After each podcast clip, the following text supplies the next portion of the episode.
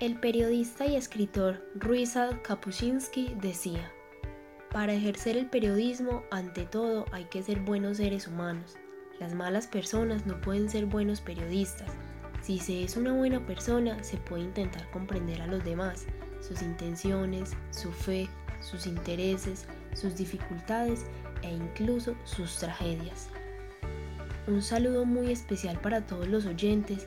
Yo soy Angie Tatiana Venegas David y los estaré acompañando en este podcast informativo lleno de noticias y sucesos de interés general.